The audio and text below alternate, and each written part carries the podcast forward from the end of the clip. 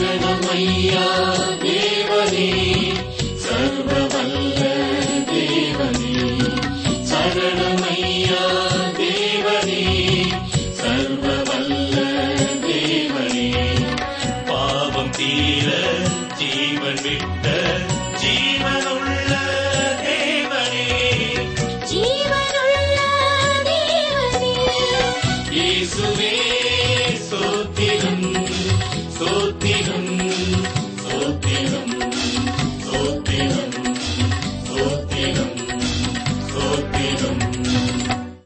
ஆராய்ச்சி அன்பர்களை வாழ்த்தி வரவேற்கிறோம்.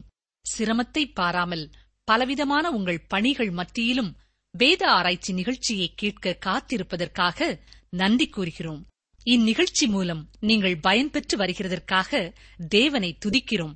தொடர்ந்து நிகழ்ச்சிகளை கேளுங்கள்.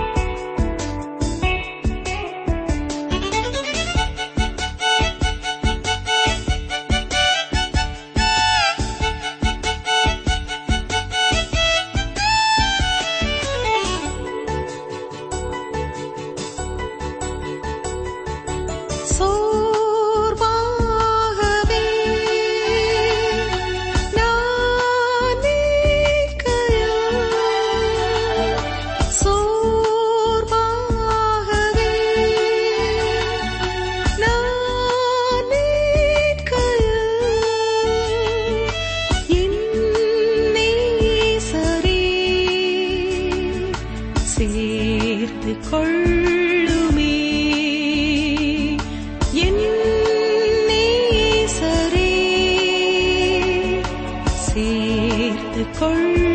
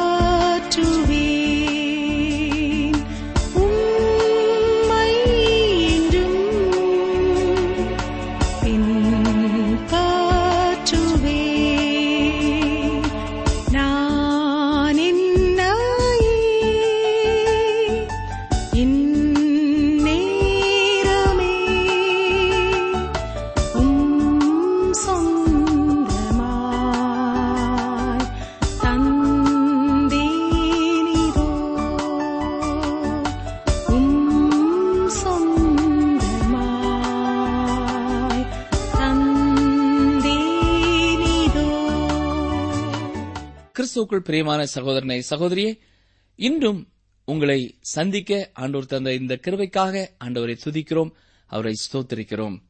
வேத வசனங்களின் மேலே வாஞ்சை உள்ளவர்களாக கர்த்தருடைய சத்தத்தையும் சித்தத்தையும் அறிந்து கொள்ள காத்திருக்கிற உங்களுக்காக கர்த்தரை துதிக்கிறோம். தொடர்ந்து ஆமோஸ் தீர்க்கதரிசியின் புஸ்தகத்திலிருந்து இன்றும் நாம் சிந்திப்போம். வாசிக்கிறேன் ஆமோஸ் ஒன்பதாம் அதிகாரம் இரண்டாம் வசனம். அவர்கள் பாதாள பரியந்தம் தோண்டி பதுங்கிக் கொண்டாலும் என் கை அவ்விடத்திலிருந்து அவர்களை பிடித்துக் கொண்டு வரும். அவர்கள் வானபரியந்தம் ஏறினாலும் அவ்விடத்திலும் இருந்து அவர்களை இறங்க பண்ணுவேன்.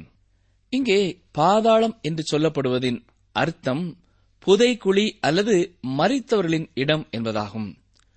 துன்மார்க்கருக்கு இரண்டு காரியம் நடக்கத்தை கொடுக்கும். இன்று சமுதாயத்திலே சிலர் மக்களை மூளைச் செலவை செய்து விடுவதால் சிலர் இந்த விதமான நடுக்கத்திற்குள்ளாகிறதில்லை. அவர்கள் இப்படிப்பட்ட காரியத்தை தங்களுடைய சிந்தையை விட்டு அகற்றிவிட்டார்கள். ஆனால் அவர்கள் இந்த இரண்டு காரியங்களுக்கும் சற்று இடம் கொடுத்தார்களானால் அவைகள் அவருடைய இருதயத்திலே நடுக்கத்தை கொண்டு வரும். தேவனுடைய எல்லா இடங்களிலேயும் வியாபித்திருக்கிற தன்மை. அதாவது எல்லா இடத்திலேயும் அவர் நிரம்பியிருத்தல். மற்றொன்று தேவனுடைய மாற்ற முடியாத தன்மை. தேவன் எங்கும் நிறைந்தவர் அவர் எல்லா இடங்களிலேயும் இருக்கிறவர். ஏன்? உங்களுடைய மரணம் கூட அவரை விட்டு பிரித்து விடாது. அடுத்ததாக தேவனுடைய மாறாத தன்மை. தேவன் ஒரு பொழுதும் மாறாதவர். இயேசு கிறிஸ்து நேற்றும் இன்றும் என்றும் மாறாதவர் என்று வேதத்திலே வாசிக்கிறோம். இந்த இரண்டு காரியங்களும் தேவனுடைய பிள்ளைகளுக்கு ஆறுதலை கொடுக்கிறதாயும் இருக்கிறது. அதே வேளையிலே துன்மார்க்கருக்கு பாவிகளுக்கு நடுக்கத்தை கொடுக்கிறது. தேவனுடைய பிள்ளைகளுக்கு எங்கும் நிறைந்த தேவன் அவர்களை விட்டு ஒருபொழுதும் விலகுவதில்லை என்று வாக்கு பண்ணியிருக்கிறார். இவரையர் பதிமூன்றாம் அதிகாரம் ஐந்தாம் வசனத்திலேதான் நான் உன்னை விட்டு விலகுவதும் இல்லை உன்னை கைவிடுவதும் இல்லை என்று வாசிக்கிறோம். இது எவ்வளவு ஆறுதலானது இல்லையா? நீங்களும் ஒருவேளை கவலையோடும் துக்கத்தோடும் இந்த வேளையிலே இருப்பீர்கள் என்றால் உங்களுக்கும் ஆண்டவர் ஞாபகப்படுத்த விரும்புகிற சத்தியம் இதுதான். இது எவ்வளவு ஆறுதலானது இல்லையா? மேலும் யோவான் ஆறாம் அதிகாரம் முப்பத்தி ஏழாம் வசனம் என்ன சொல்கிறது என்று பாருங்கள். என்னிடத்தில் வருகிறவனை நான் புறம்பே தள்ளுவதில்லை என்று சொல்கிறார். ஆம் தேவன் உங்களை ஏற்றுக்கொள்ளும் பொழுது நித்தியமாக ஏற்றுக்கொள்கிறார். ஒருவனும் உங்களை அவருடைய கரத்திலிருந்து பிடுங்கிவிட முடியாது. நீங்கள் அவருடைய கரத்திலே இருந்தால் நீங்கள் அவருக்கு மிகவும் நெருக்கமாய் இருப்பீர்கள் இல்லையா? யோவான் பதினைந்தாம் அதிகாரத்திலே கர்த்தராகிய இயேசு கிறிஸ்துவும் நமக்கும் தேவனுக்கும் உள்ள உறவை திராட்சை செடிக்கும் குடிக்கும் உள்ள உறவோடு ஒப்பிடுகிறார். திராட்சை செடியோடு கொடியை விட வேறு எந்த பொருளும் மிகவும் நெருக்கமாயிருக்க முடியாது. தேவனுடைய எங்கும் நிறைந்த தன்மை ஒரு விசுவாசிக்கு மிகுந்த ஆறுதலையும் சமாதானத்தையும் கொடுக்கிறது. இருந்தபோதிலும் ஒரு அவிசுவாசிக்கு தேவனுடைய எங்கும் நிறைந்த தன்மை நடுக்கத்தை கொடுக்கிறது. இந்த ஒரு நடுக்கத்திலிருந்து விடுதலை பெற அநேகர் தற்கொலை செய்கிறார்கள். ஒரு பிரபலமான மனிதர் தற்கொலைக்கு முன்பு இவ்வாறு எழுதி வைத்துவிட்டு மறித்தார். நான் எல்லாவற்றிற்கும் முடிவு கட்ட விரும்பினேன். இந்த வாழ்விலிருந்து விடுதலை பெற முடிவு செய்தேன். அவர் ஒருவேளை அவருடைய பிரச்சனையிலிருந்து விடுதலை பெற்றிருக்கலாம். மிகப்பெரிய நெருக்கத்திலிருந்து அவரை வாட்டிய அவரை பயப்படுத்திய காரியங்களிலிருந்து ஒருவேளை விடுதலை பெற்றிருக்கலாம். ஆனால் அவரால் தேவனிடத்திலிருந்து தப்ப முடியாது. சாவானது ஒரு மனிதனை தேவனிடத்திலிருந்தும் பிரித்து விடாது. தாவித ராஜாவும் இதை உணர்ந்தவராகத்தான் சங்கீதம் நூற்று முப்பத்தி ஒன்பது ஏழாம் எட்டாம் வசனங்களிலே இவ்வாறு கூறியிருக்கிறார். உம்முடைய ஆவிக்கு மறைவாக எங்கே போவேன்? உம்முடைய சமூகத்தை விட்டு எங்கே ஓடுவேன்? நான் வானத்திற்கு ஏறினாலும் நீர் அங்கே இருக்கிறீர். நான் பாதாளத்தில் படுக்கை போட்டாலும் நீர் அங்கேயும் இருக்கிறீர் என்று சொல்கிறார். நீங்கள் எங்கே இருந்தாலும் அவர் அங்கே இருக்கிறார். எனவே நீங்கள் அவரிடத்திலிருந்து எந்த வகையிலும் தப்ப முடியாது. அடுத்ததாக தேவன் எல்லாம் அறிந்தவர். ஒவ்வொரு நாள் காலையிலே வெளிவரும் செய்தித்தாளை படித்துதான் உலக நடப்புகளை தெரிந்து கொள்ள வேண்டும் என்பது அவருக்கு இல்லை ஒரு அறிவியல் அறிஞர் அல்லது பெரிய திறமை வாய்ந்த தலைவர் கர்த்தருக்கு ஏதாவது புதியது என்று சொல்லிக் கொடுக்க முடியாது. அவர் ஒருபொழுதும் மாறாதவர். இவரே பதினெட்டாம் அதிகாரம் எட்டாம் வசனத்திலே இயேசு கிறிஸ்து நேற்றும் இன்றும் என்றும் மாறாதவராயிருக்கிறார் என்று வாசிக்கிறோம். இதை அறிவது தேவனுடைய பிள்ளைகளுக்கு ஆச்சரியமாக இருக்கும். அன்று கலிலேயா கடலின் மேலே நடந்தவர் இன்று விசுவாசிகளோடு கூட நடந்து செல்கிறவராயிருக்கிறார் அவர் மக்கள் மீது கிருபையாய் இரக்கமாய் இருந்தது போல இன்றும் இருக்கிறார். இப்பொழுது ஆமோஸ் ஒன்பதாம் அதிகாரம் மூன்றாம் வசனத்தை பாருங்கள். அவர்கள் கர்மேலின் கொடுமுடியிலே ஒழித்துக் கொண்டாலும் அங்கே அவர்களை தேடி பிடிப்பேன். அவர்கள் சமுத்திரத்தின் ஆழத்திலே போய் என் கண்களுக்கு மறைந்து கொண்டாலும் அங்கே அவர்களை கடிக்க பாம்புகளுக்கு கட்டளையிடுவேன். பிரியமானவர்களே இன்று ஹைஃபா என்னும் நகரம் கர்மேல் மீது இருக்கிறது. இந்த கர்மேல் மலை ஆயிரத்து எண்ணூறு அடி உயரத்திற்கு காணப்படுகிறது. அந்த மலைப்பகுதியின் ஓரங்களிலே அநேக குகைகள் காணப்படுகின்றன. கடலை நோக்கியுள்ள பகுதியிலே சுமார் ஆயிரக்கணக்கான குகைகள் இருந்தன என்று சொல்லப்படுகிறது. தேவன் சொல்கிறார் அங்கிருந்தும் அவர்களை தேடி கண்டுபிடிப்பேன் என்று சொல்கிறார்.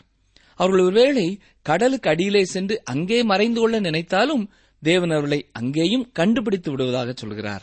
ஆம் அவர்கள் தேவனிடத்திலிருந்து தப்ப முடியாது. வசனம் நான்கு வாசிக்கிறேன். அவர்கள் தங்கள் சத்துருவுக்கு முன்பாக சிறைப்பட்டு போனாலும் அங்கே அவர்களை கொண்டு போட பட்டயத்துக்கு நான் கட்டளையிட்டு என் கண்களை அவர்கள் மேல் நன்மைக்கல்ல தீமைக்கென்றே வைப்பேன். அதாவது அவர்கள் தங்கள் வாழ்க்கையை தப்புவித்துக் கொள்ள அவர்களே தன்னார்வமாக சிறைப்பட்டு போனாலும் அவர்கள் இப்பொழுதும் தேவனுடைய நியாய தீர்ப்புக்கு தப்பிக் கொள்ள முடியாது.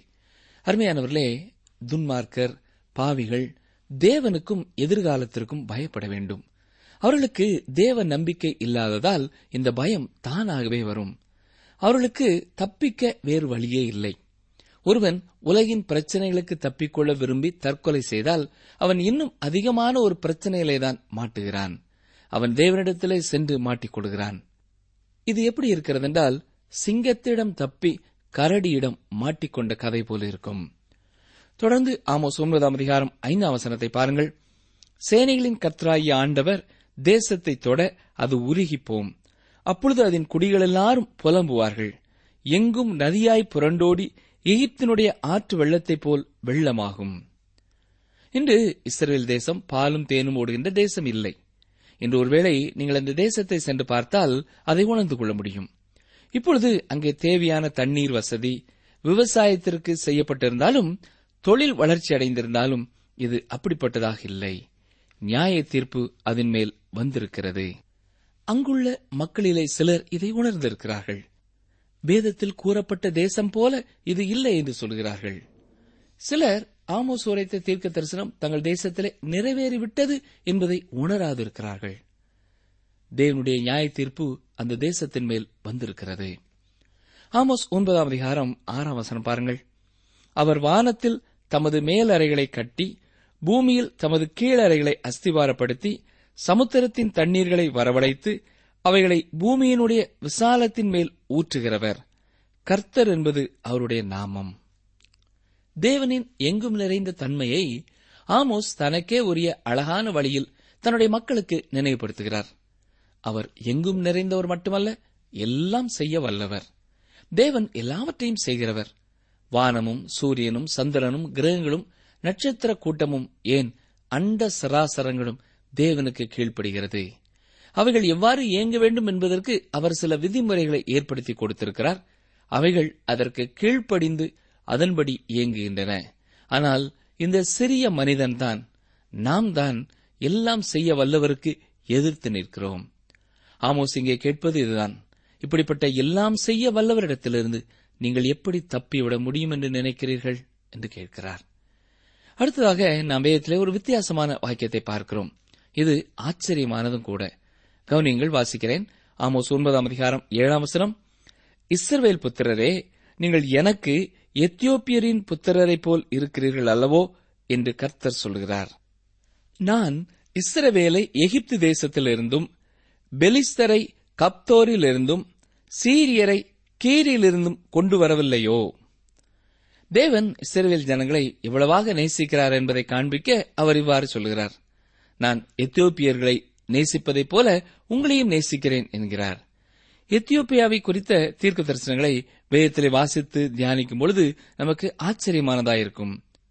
தேவன் அதை குறித்த முக்கியமான ஒரு திட்டத்தை உடையவராக இருக்கிறார் என்பதை அதிலிருந்து அறிந்து கொள்ள முடிகிறது. நமக்கு வேண்டுமானால் அந்த தேசம் முக்கியமற்றதாக தோன்றலாம். ஆனால் அது தேவனுக்கு முக்கியமானதாக இருக்கிறது. பாருங்கள் ஆமோஸ் ஒன்பதாம் அதிகாரம் எட்டாம் வசனம். இதோ கர்த்தராகிய ஆண்டவரின் கண்கள் பாவமுள்ள ராஜ்யத்துக்கு விரோதமாக வைக்கப்பட்டிருக்கிறது.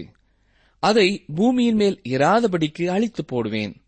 ஆகிலும் யாக்கோபின் வம்சத்தை முழுவதும் அழிக்க மாட்டேன் என்று கர்த்தர் சொல்லுகிறார் பாவமுள்ள ராஜ்யம் என்று இங்கே சொல்லப்படுவது இஸ்ரவேல் தேசத்தை தான் சொல்லுகிறது. அதை பூமியின் மேலே இராதபடிக்கு அழித்து போடுவேன் என்று கர்த்தர் சொல்கிறார். அதாவது அதை தனிப்பட்ட ராஜ்யமாக இல்லாதபடி அழித்து போடுவார் என்று சொல்கிறார். அவர்கள் தங்கள் தேசத்திற்கு மீண்டும் திரும்பும் பொழுது பிரிந்து போன வட இஸ்ரேல் தேசமாகிய ஒன்றுக்கு திரும்ப போவதில்லை. மாறாக தாவீது அரியணையிலே ஒருவர் வீற்றிருக்க அவர்கள் எல்லாரும் ஒரே தேசத்திற்கு திரும்புவார்கள். அப்பொழுது இஸ்ரவேல் இரண்டாக அல்ல ஒன்றாக இருக்கும். ஆமோஸ் ஒன்பதாம் அதிகாரம் ஒன்பதாம் வசனம். இதோ ஜல்லடையினால் சலித்தரிக்கிறது போல் இஸ்ரவேல் வம்சத்தாரை எல்லா ஜாதிகளுக்குள்ளும் சலித்தரிக்கும்படிக்கு நான் கட்டளையிடுவேன். ஆனாலும் ஒரு கோதுமை மணியும் தரையிலே விழுவதில்லை. இஸ்ரவேல் வம்சத்தாரை எல்லா ஜாதிகளுக்குள்ளும் சலித்து அரிப்பேன் என்று சொல்கிறார். காணாமற் போன இஸ்ரவேல் தேசத்தார் எங்கே போனார்கள் என்று நீங்கள் அறிய விரும்பினால் உலக வரைபடத்தை தான் பார்க்க வேண்டும். அவர்கள் உலகம் முழுவதிலேயும் சிதறியிருக்கிறார்கள் தேவனை பொறுத்தமட்டிலே அவர்கள் தொலைந்து போனவர்கள் அல்ல. ஒரு கோதுமை மணியும் தரையிலே விழுவதில்லை என்று தேவன் இவர்களை குறித்துதான் சொல்லுகிறார். தேவன் அவர்களிலே ஒருவரையும் இழந்து போகப் போவதில்லை. வசனம் பத்து பாருங்கள். தீங்கு எங்களை அணுகுவதுமில்லை. எங்களுக்கு நேரிடுவதுமில்லை என்று என் ஜனத்தில் சொல்லுகிற பாவிகள் எல்லாரும் பட்டயத்தினால் சாவார்கள். பாவிகளைப் பற்றிய காரியம் என்ன? அவர்கள் மடிய போகிறார்கள். தன்னிடத்திலே திரும்பாத ஒவ்வொருவரையும் தனித்தனியாக தேவன் நியாயம் தீர்க்கப் போகிறார். இன்றைய சபைகளிலேயும் இப்படிப்பட்ட ஒரு காரியத்தை பார்க்கிறோம். சபையிலே உள்ள எல்லா உறுப்பினர்களுமே ரட்சிக்கப்பட்டவர்கள் அல்ல. ஒரு சபையிலே உள்ள எல்லாருமே விசுவாசிகளும் அல்ல. அதிலே அநேக அவிசுவாசிகளும் காணப்படுகிறார்கள். அவர்கள் சபை உறுப்பினர்களாக இருப்பார்களே ஒழிய விசுவாசிகள் அல்ல. அப்போஸ் நாய் பவுல் ரோமர் ஒன்பதாம் அதிகாரம் ஆறாம் வசனத்தில் என்ன சொல்கிறார் கவனியங்கள்? இஸ்ரவேல் வம்சத்தார் எல்லாரும் இஸ்ரவேலர் அல்லவே.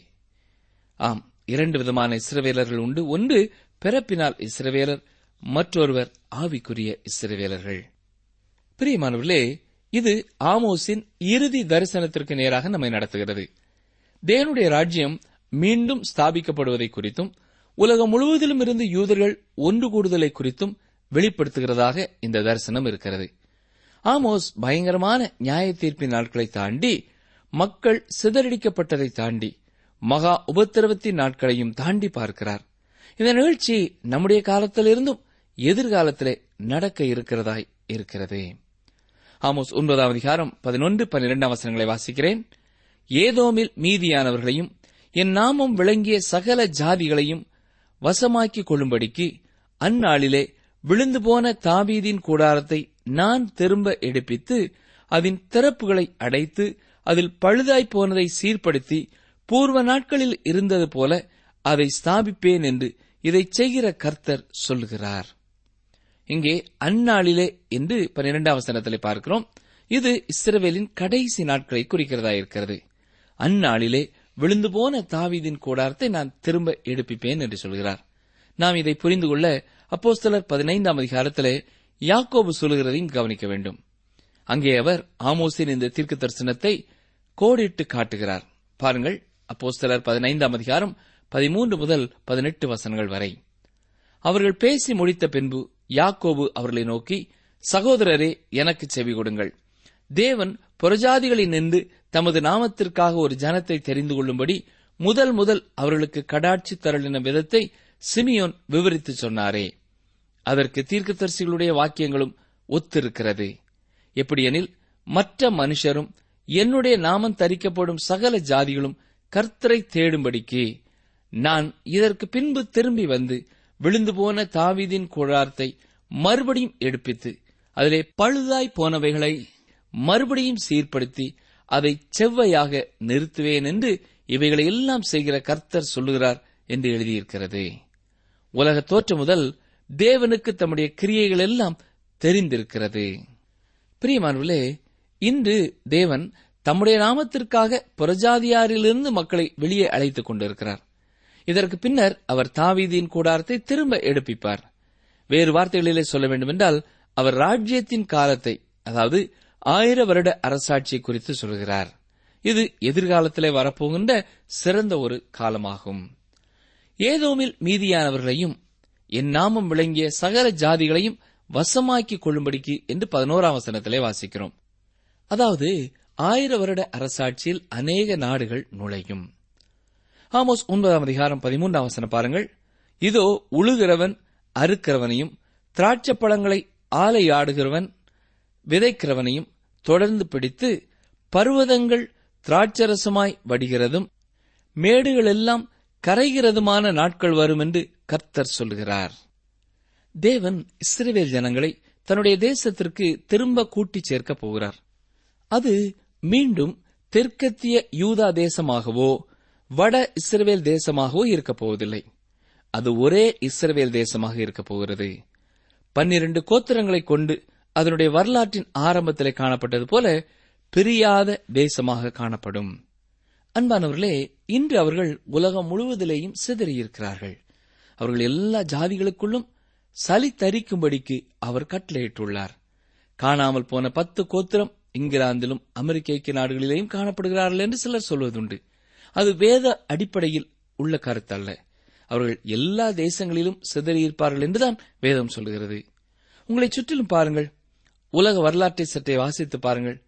தேவன் இதை செய்திருக்கிறாரா இல்லையா? ஆனால் அது அப்படியே இருந்துவிடப் போகிறதில்லை. தேவன் அவர்களை தம்முடைய தேசத்திற்கு திரும்பியும் கூட்டி வர பண்ணுவார்.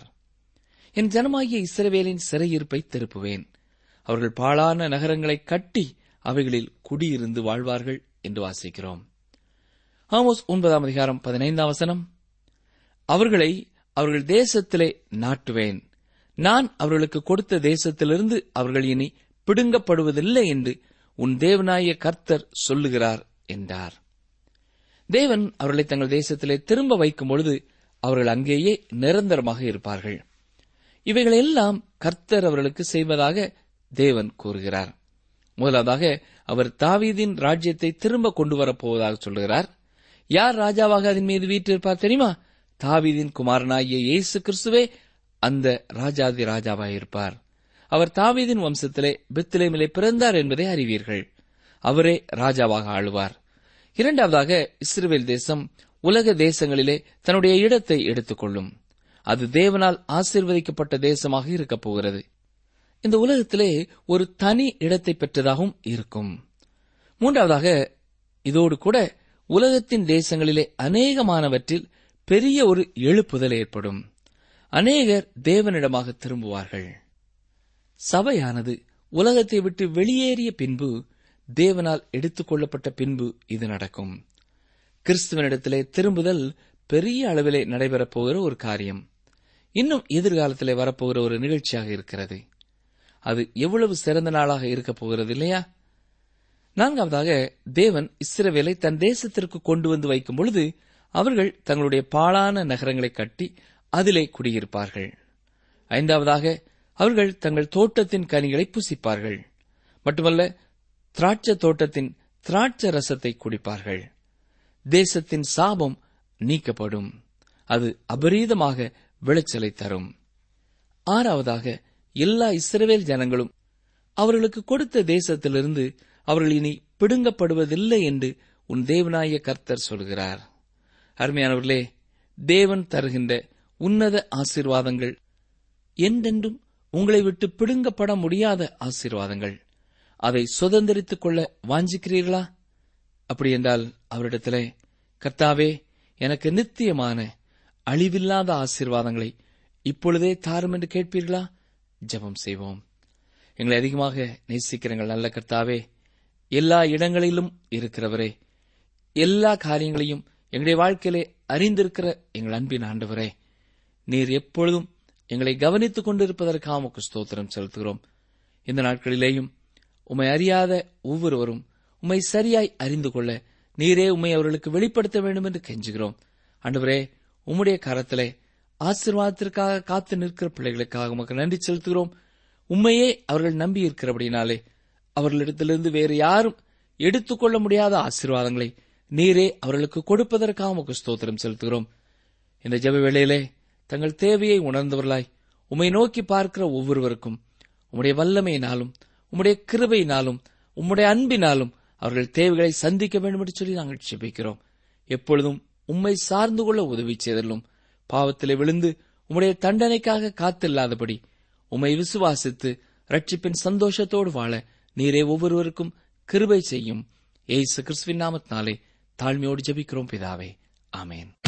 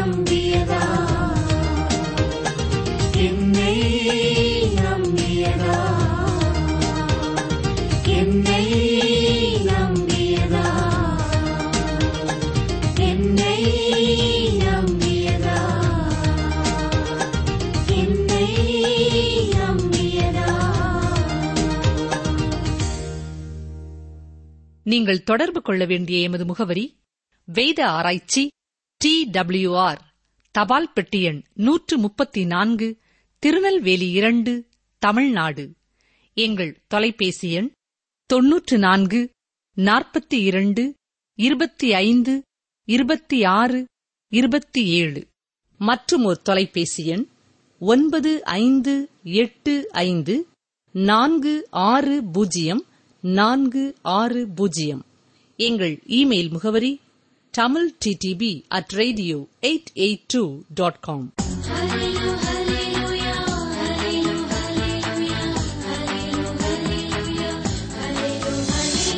உம்முடைய வேதத்தை நேசிக்கிறவர்களுக்கு மிகுந்த சமாதானம் உண்டு அவர்களுக்கு இடரலில்லை சங்கீதம் நூற்றி பத்தொன்பது நூற்றி அறுபத்தி ஐந்து.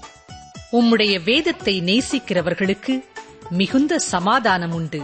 அவர்களுக்கு இடரலில்லை சங்கீதம் நூற்றி பத்தொன்பது நூற்றி அறுபத்தி ஐந்து.